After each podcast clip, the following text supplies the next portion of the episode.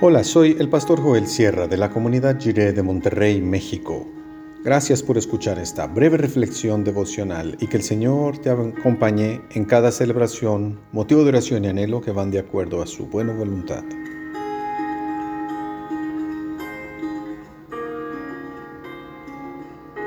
Examíname. Dice el Salmo 139, del 22 al 24 en la versión La Palabra. Yo los odio intensamente, ellos son mis adversarios. Sondéame, oh Dios, conoce mi corazón, pruébame y penetra mis pensamientos.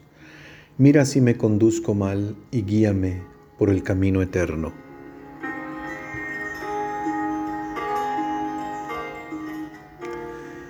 El Salmo 139 es uno de los salmos favoritos del pueblo de Dios.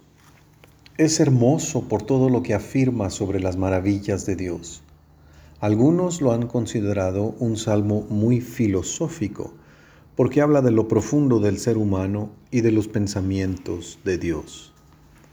Dios nos conoce plenamente y está más cerca de lo que pensamos. No hay forma de escondernos de su presencia porque Dios puede llegar a todas partes. Dios nos rodea y nos envuelve con su gracia y conoce bien todos nuestros asuntos. Dios nos formó en el misterio de los orígenes de la vida y sus maravillas son sorprendentes e inagotables. Cada vez que vamos descubriendo más y más detalles del funcionamiento de nuestro organismo, nos damos cuenta de la sabiduría profunda con la que Dios lo hizo todo. Sin embargo, hay unos cuantos versos que siempre nos han causado inquietud.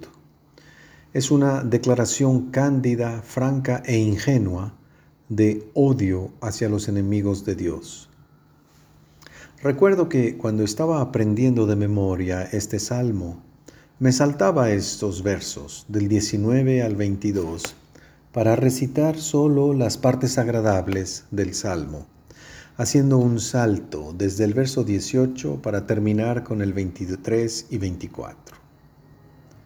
Algunos han explicado que se trata de enemigos que no son de carne y sangre sino aquellos enemigos que combaten espiritualmente contra nuestra alma, como el diablo, el mundo y la carnalidad.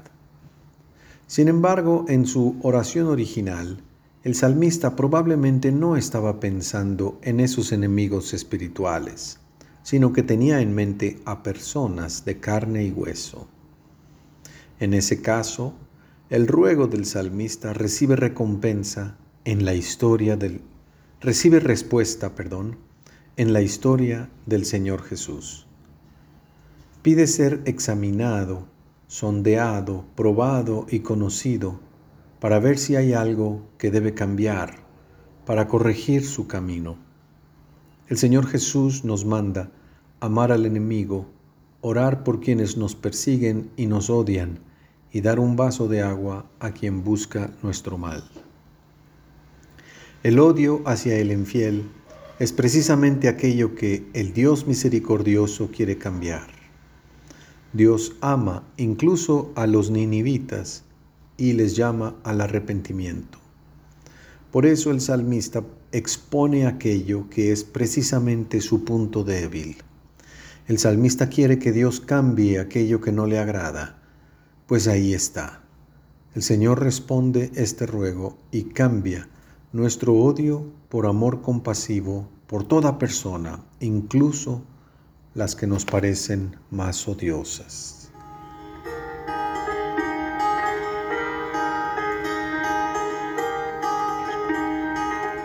Oremos. Examina nuestro corazón imperfecto, Señor, y cambia nuestro odio por tu amor. Amén. Que Dios nos ponga en el corazón lo que haga falta para vivir según su buena voluntad.